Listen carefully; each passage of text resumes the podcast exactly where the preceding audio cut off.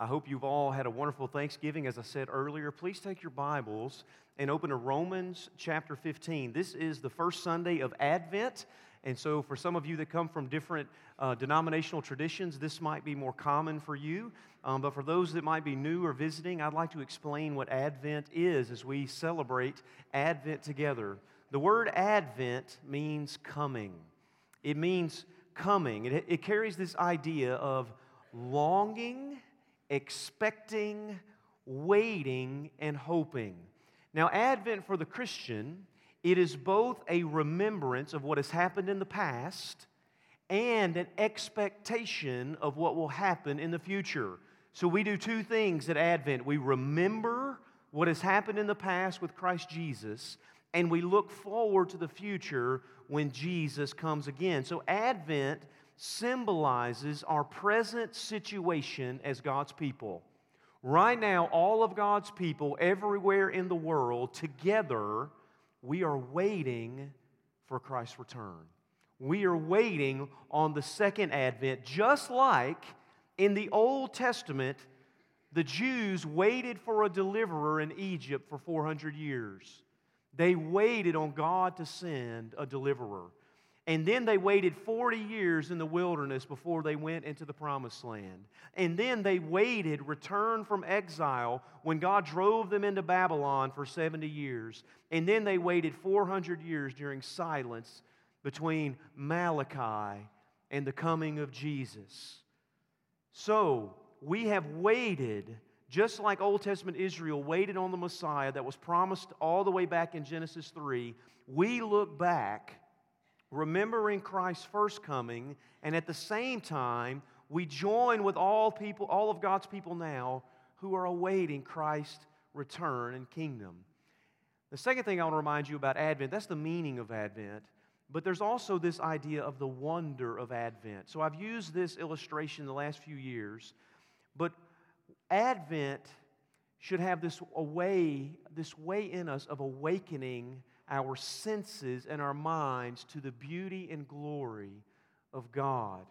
So, just like, you know, like coming home late at night from the grocery store with both arms full of grocery bags, you're tired, you're dragging your kids behind you, all you can think about is sleep, and then you look up and you see a clear sky, a glowing moon, you see all the light shining in the firmament, and all of a sudden you forget about all the busyness that's going on around you.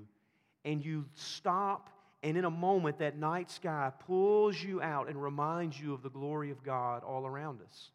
And that's what Advent should do in our lives. It, should, it intentionally forces us to slow down, to take a breath, to refocus our attention in a busy season.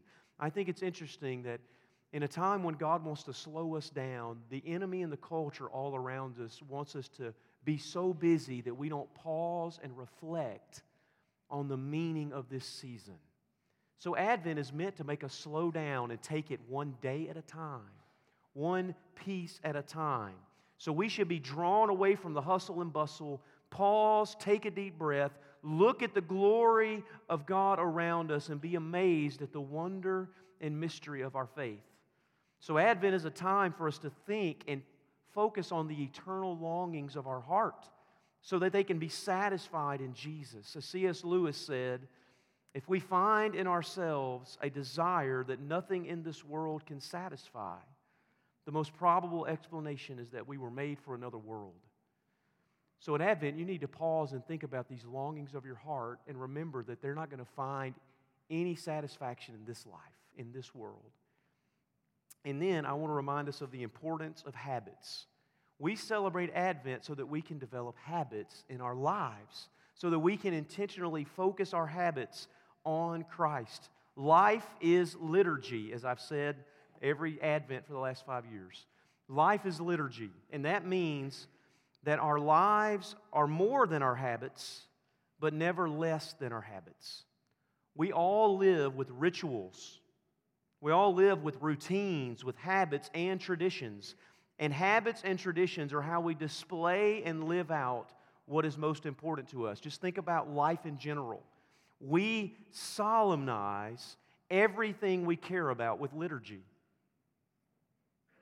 From baby dedications to baptisms to graduation to marriage to funerals to even retirement celebrations, all ceremonies and liturgies help us ceremonialize and consecrate what's important.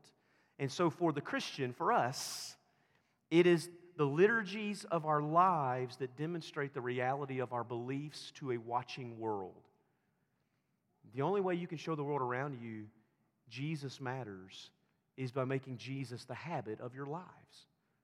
They see our habits and our rituals. They quite literally bring our ideas to life and show them to our children, our neighbors, and to the world. And all of us should remember what we remember about the holidays growing up are the habits and rituals that we participated in. That's what we remember. We remember sitting around grandma's table. We remember the turkey. We remember lighting the candles. We remember singing carols to our neighbors. We remember the things that are liturgy that bring our beliefs to life. So just think back right now, all of you in here, have a sentimental moment. And that moment is remembering the liturgy of your life. Think about your happiest moments. That's what Advent is meant to do slow us down and put those habits into place for our own children, for our own grandchildren.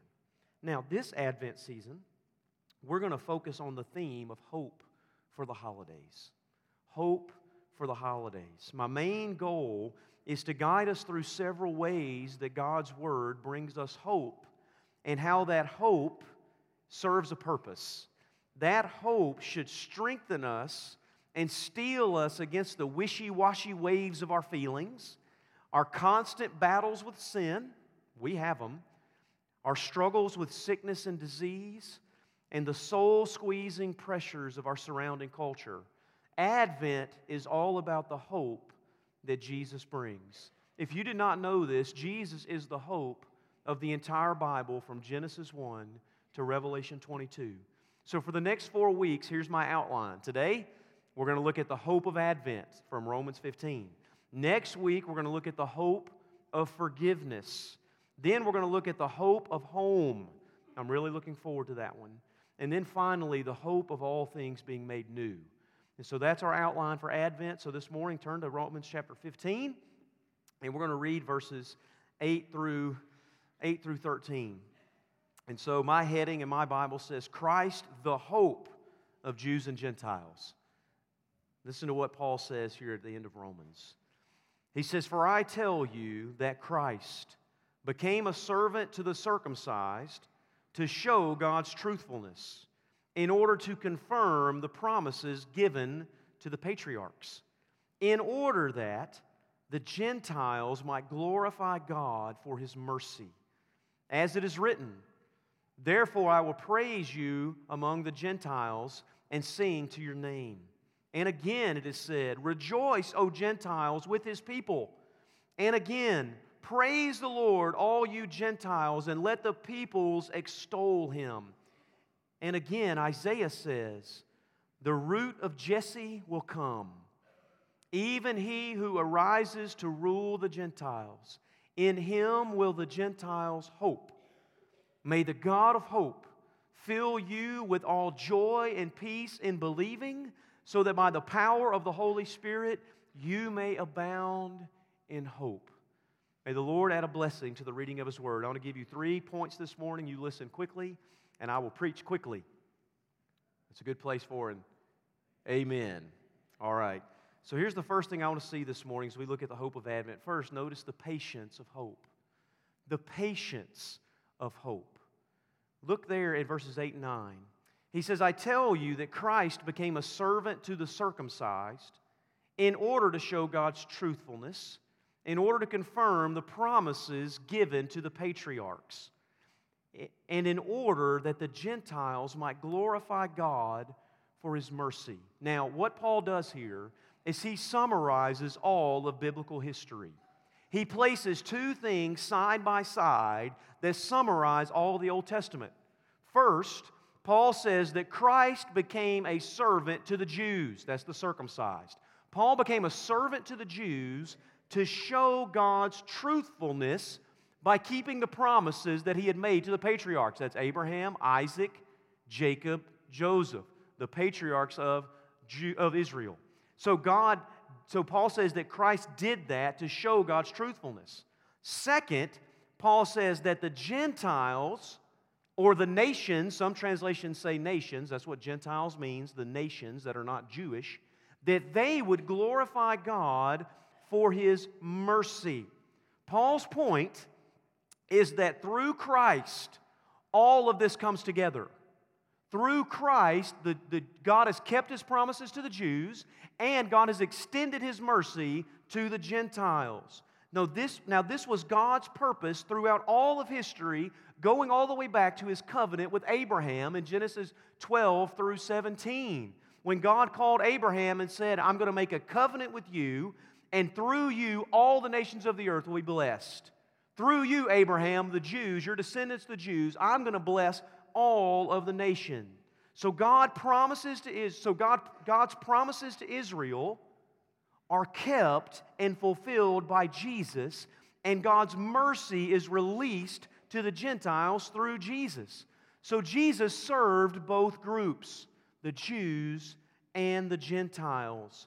Now, this is one of the great promises of Advent that Jesus was born as a Jew from the line of David, a descendant of Abraham, to prove God's truthfulness, to keep the promises God had made to the Jews, and the extension of God's mercy to the Gentiles. But here's my point both groups had to patiently wait on God's purposes to be fulfilled. The Messiah didn't show up in Genesis 3. They had to wait hundreds of years for this hope that was coming to them. The Gentiles weren't included in the blessings given to Israel at that moment. They had to wait for the one through whom it would come. It didn't happen in a day, but across thousands of years. So, hope is what empowered their patience and waiting. And here's the principle you can write this down hope is learned by patience and waiting. We don't like that. We don't like that. Hope is learned by patience and waiting. Hear, hear me. Life is filled with waiting. Life is filled with waiting, whether it's the farmer who plants waters, patiently watching his crops grow, waiting again for the harvest, waiting and watching for rain, praying and watching for the rain to stop. And all of that patience and waiting must come before there is enjoyment of the crop. You don't just get the crop. No. You have to patiently wait for that to come to fruition. For the rest of us, we're all waiting for something. The children and students here, they're waiting to grow up. Don't rush that. We're waiting to grow up. Some of us are waiting to finish middle school, waiting on a driver's license. Others waiting to be married, waiting for children. Some of us waiting for grandchildren, waiting on a visit from a loved one waiting on a wayward child to come home, waiting for healing from a disease, waiting for a relationship to be mended, waiting on someone to be reconciled. Some of you are waiting on forgiveness. Others, waiting on a battle with addiction to finally end. Waiting. Some of you waiting on the sermon to be over. waiting. Life is waiting. Some of us waiting to go home. Advent reminds us that we too are still waiting. We're waiting on the fulfillment of God's promises. We're even waiting in suffering. And waiting in patience does something in us, it awakens hope. Listen to what Paul said earlier in Romans 5, one of my favorite chapters. Listen to what he says. He says, Since we have been justified by faith, we have peace with God through our Lord Jesus Christ. Through him, we have obtained access by faith into this grace in which we stand. And we rejoice in the hope of the glory of God. But listen to this. Not only that, we rejoice in our sufferings, knowing that suffering produces patience, and patience produces character, and character produces hope. And that hope does not put us to shame because God's love has been poured out through, through the Holy Spirit into our hearts, who's been given, uh, sorry, because God's love has been poured into our hearts through the Holy Spirit who's been given to us. So God intends for us to learn hope by our patience and our waiting. This goes against everything in our fix it now, have it your way, instant gratification culture. Advent reminds us, too, that we must learn to wait. Now, I want to read you I've been reading this Advent season a book by Dietrich Bonhoeffer. It's not really a book, it's a collection of his letters um, while he, that he wrote while he was in prison for, his, for him being a part of the operation to have Adolf Hitler assassinated in Germany. So he wrote letters in prison to his family and to his church members and also to his fiancee. He was never able to be married because he was executed two weeks before Hitler finally committed suicide. It was part of the last, the final solution to kill all the dissidents, and Bonhoeffer was one of them. And so I want you to listen to, and the book, by the way, is called God is in the Manger. Just think about that sentence God is in the manger. Listen to what he says about waiting in Advent. And remember, he's in prison. He's in prison. This is, it says, um, this is a letter to his fiancee, Maria von Wedemeyer, from prison, December 13th, 1943. He says this quote, celebrating Advent means being able to wait. Waiting is an art that our impatient age has forgotten. It wants to break open the ripe fruit when it is hardly finished planting the shoot. But all too often, the greedy eyes are only deceived. The fruit that seemed so precious is still green on the inside, and disrespectful hands ungratefully toss aside what has so disappointed them. Whoever does not know the blessedness of waiting, that is, of hopefully doing without, will never experience the full blessing of fulfillment. He says, Those who do not know how it feels to struggle anxiously with the deepest questions of life, of their life, and to patiently look forward with anticipation until the truth is revealed, cannot even dream of the splendor of the moment in which clarity is illuminated for them. And for those who do not want to win the friendship and love of another person, who do not expectantly open up their souls to the soul of the other person until friendship and love come, until they make their entrance. For such people, the deep, deepest blessing of the one life of two intertwined souls will remain forever hidden. I hope you go back and read that part because that's about falling in love. You can't fall in love without opening up your heart to another. And if you're not patiently waiting on that to happen, then you'll never know that it can. He says, For the greatest, listen to this, for the greatest, most profound, tenderest things in the world, we must wait. It happens not here in a storm, but according to the divine laws of sprouting, growing, and becoming. Just think of waiting nine months to hold that blessed child. The tenderest things must be waited for. And then he says this to he writes to Maria. This is my favorite part. He says, Be brave for my sake, dearest Maria.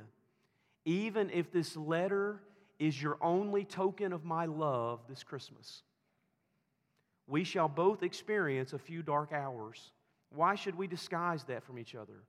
We shall ponder the, incomprehens- the incomprehensibility of our lot and be assailed by the question of why, over and above the darkness already enshrouding humanity. We should be subjected to the bitter anguish of a separation whose purpose we fail to understand. And then, just when everything is bearing down on us to such an extent that we can scarcely withstand it, The Christmas message comes to tell us that all our ideas are wrong and that, it, and that what we take to be evil and dark is really good and light because it comes from God. Our eyes are at fault. That is all. God is in the manger, wealth in poverty, light in darkness, nourishment in abandonment. No evil can befall us, whatever men may do to us. They cannot but serve God, who is secretly revealed as love and rules all the world in our lives. That's what he writes to his fiancee on Advent. You have to learn to wait. You have to learn to wait. We have to learn to wait. Second point, the purpose of hope. So we've looked at the, the patience of hope. Look at the purpose of hope. Look what Paul does next. He says in verses 9 through 12, he says, Therefore, as it is written, I will praise you among the Gentiles and sing to your name. And again it is said, Rejoice, O Gentiles, with his people. And again, praise the Lord, all you Gentiles, and let the peoples extol him. And again, Isaiah says, The root of Jesse will come, and he who arises to rule the Gentiles, in him will the Gentiles hope.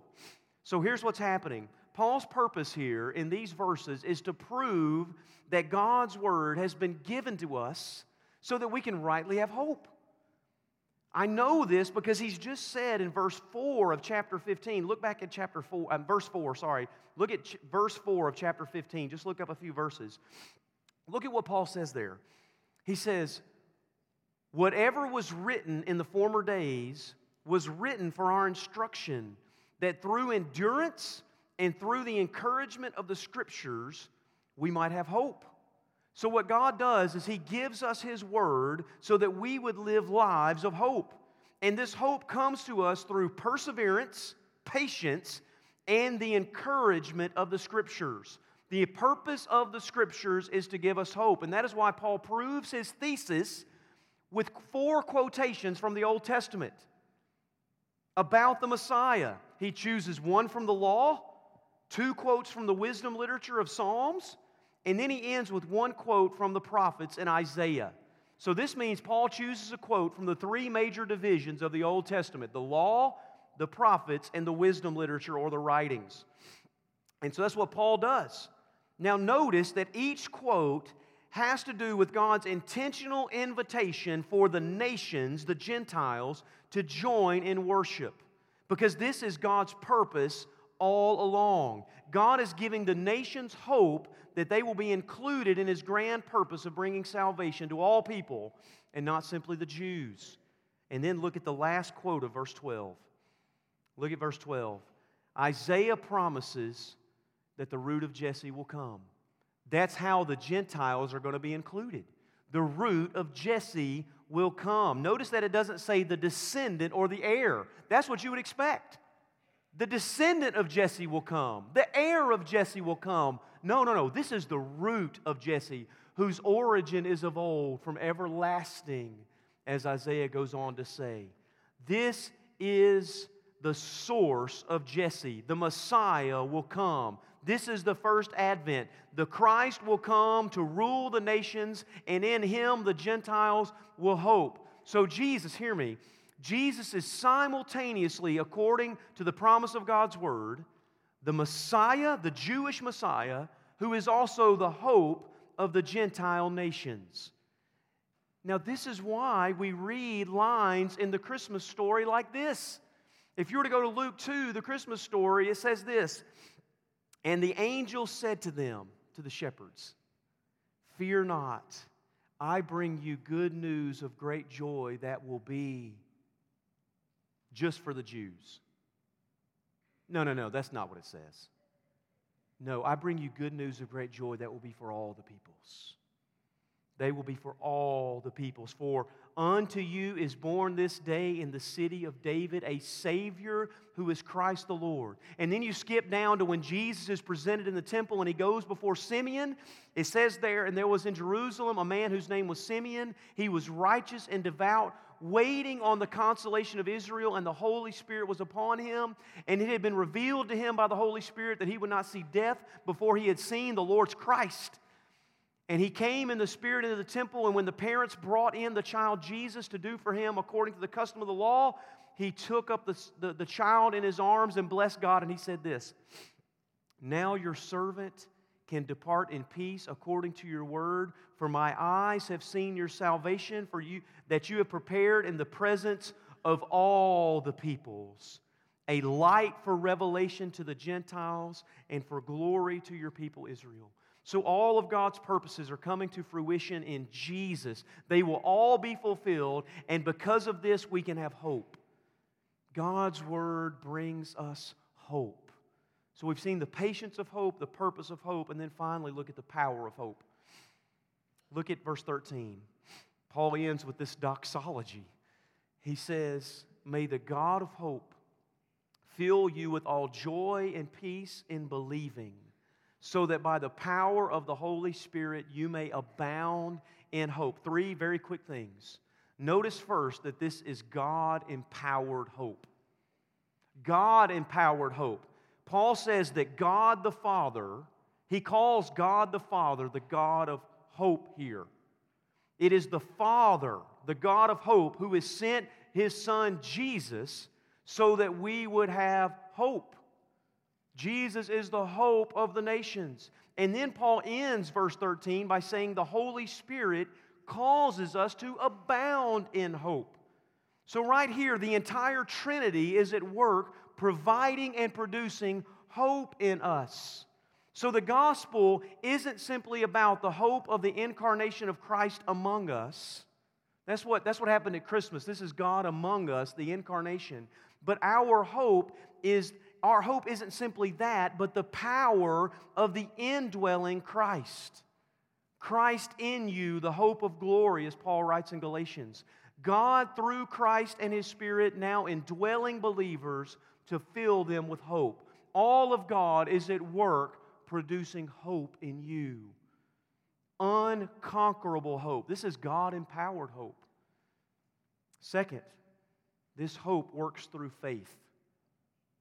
This hope only works through faith. Notice what it says there. May the God of hope fill you with all joy and peace. How? By believing, by faith, by trusting. The God of hope fills us with joy and peace by believing, by faith. Our hope, God works in us to produce joy and peace by faith. So faith is the link between the hope of God and our experience of joy and peace. All of those are undeniably linked to Advent. Jesus is the hope of the nations. Jesus is the joy of the nations. Jesus is the one being, bringing peace to the nations. That's what he tells the shepherds. All of that is in the Christmas story. So, this is a hope that works through faith. We experience peace and joy through believing. And third, notice that this is an abounding hope. This is an abounding hope. Abounding means building bigger and bigger, growing, unable to be held down, unable to be squelched, unable to be snuffed out, unable to be quenched. He says at the end of verse 13, all of this happens by believing so that by the power of the Holy Spirit, you may abound in hope. God, the God of hope, produces joy and peace in us by faith through the Spirit so that we may abound in hope. The Holy Spirit causes us to abound in hope as we trust in Christ by faith, thus causing joy and peace to grow in the heart of the believer. So think about that hope, joy, and peace all working through faith. This hope abounds, by the way, in all circumstances. This is a hope that cancer can't beat. This is a hope that cannot be snuffed out with our battles and sin. This is a hope that cannot be overcome by the trials and struggles of this world. This is an abounding hope that cannot be shaken. This hope becomes the foundation of our lives in Jesus, and we cling to this hope, and it empowers us to face the future, knowing that all of God's promises are sure and true. That is the power of hope. Paul has already said in Romans 8, he says, We know that the whole creation has been groaning together in the pains of childbirth until now. And not only creation, but we ourselves who have the first fruits of the Spirit, we groan inwardly as we eagerly await for adoption as sons, the redemption of our bodies. For in this hope we were saved. Now, hope that is seen is not hope, for who hopes what he sees? But if we hope for what we do not see, we wait for it with patience. That hope empowers us to walk through these struggles.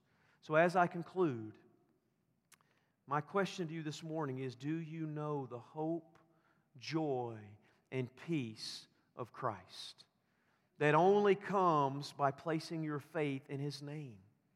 Have you repented of your sins and turned to Christ for forgiveness and reconciliation with the Father? You can do that today. You who came in distant and estranged from God, having your relationship severed by sin, having no hope in this world, today you can experience the hope of forgiveness in Jesus.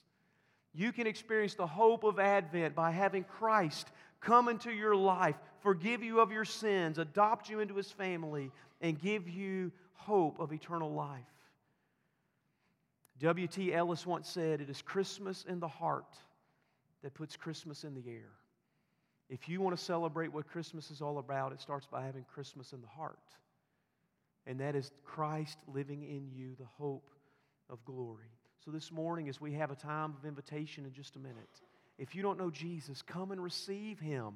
Come receive him by faith so that hope, joy, and peace can abound in your own life, regardless of the circumstances. For the rest of us, each year, I ask, I ask you as an individual and as a family, I ask you to, this Advent season, make a commitment to focus on Jesus. Make sure that you focus your life on Jesus. Focus your home on Jesus. Read the Christmas story. Connect traditions and experiences to Jesus. Use our Advent calendar. I also ask you as a church family and as an individual to spend less money. Don't be driven by our culture. Be content in what Christ has given us.